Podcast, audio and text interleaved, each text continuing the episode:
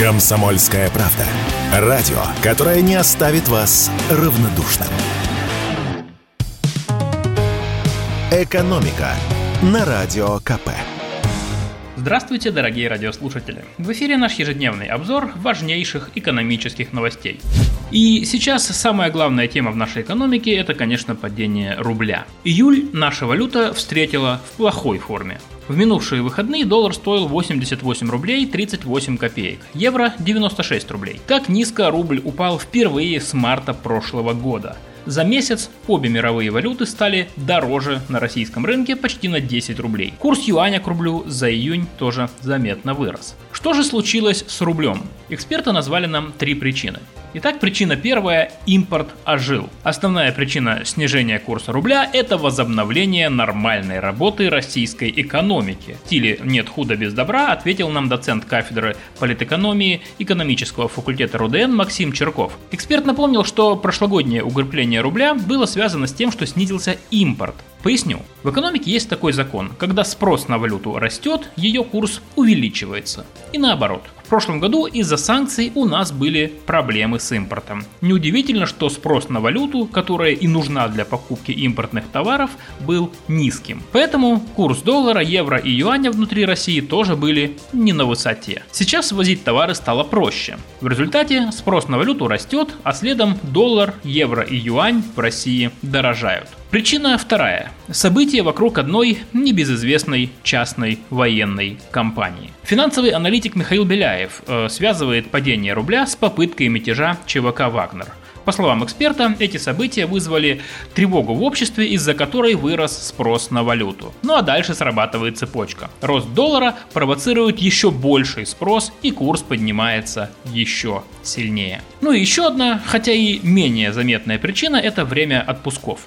Пусть и не сильно, но летний э, период отпусков тоже влияет на снижение курса рубля. Народ активнее поехал на отдых за границу, меняя рубли на доллары и евро. Ну и теперь главный вопрос, что будет дальше? С этим вопросом мы обратились к директору Центра конъюнктурных исследований Высшей школы экономики Георгию Остапковичу, и он считает, что в ближайшее время снижение рубля вряд ли остановится потому что бюджету сегодня выгоден более слабый рубль. Сейчас в России дефицитный госбюджет, то есть расходы казны выше доходов. И чтобы снизить этот разрыв между расходами и доходами, нужно понижать курс национальной валюты. Тогда мы будем больше получать за экспорт в переводе на рубли. А еще сегодня я хотел бы загадать вам загадку. В Аргентине 114%, в Турции 39%, а в Евросоюзе 7%. Что это? Правильно, это инфляция за год. Это данные по итогам мая. А в России цены с прошлого мая по май нынешнего года выросли всего на 2,5%. Если, конечно, верить Росстату. В чем же причина такого примерного поведения цен?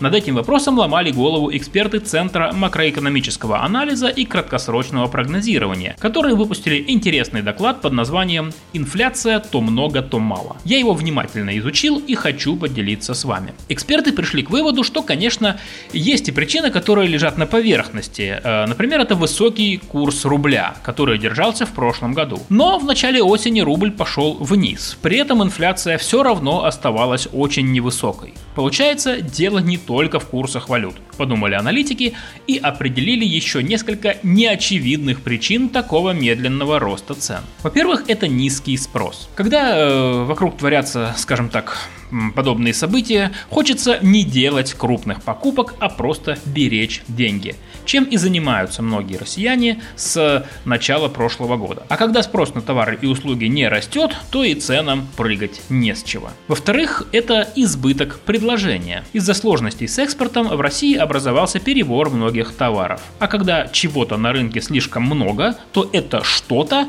дешевеет, ну или хотя бы не дорожает так сильно, как могло бы. Еще одна причина столь низкой инфляции в России – это уход западных брендов. Есть такое понятие переплата за бренд. Это когда брендовая вещь благодаря своей известности стоит дороже аналогичных по качеству, но менее раскрученных марок. По мнению экспертов, ушедшие компании и избавили нас от этой самой переплаты за бренд. Ну и теперь о будущем. Аналитики видят, что факторы, замедляющие рост цен, уже не работают. И поэтому прогнозируют, что инфляция к концу года ускорится. Правда не сильно, примерно до 5 «Экономика» на Радио КП.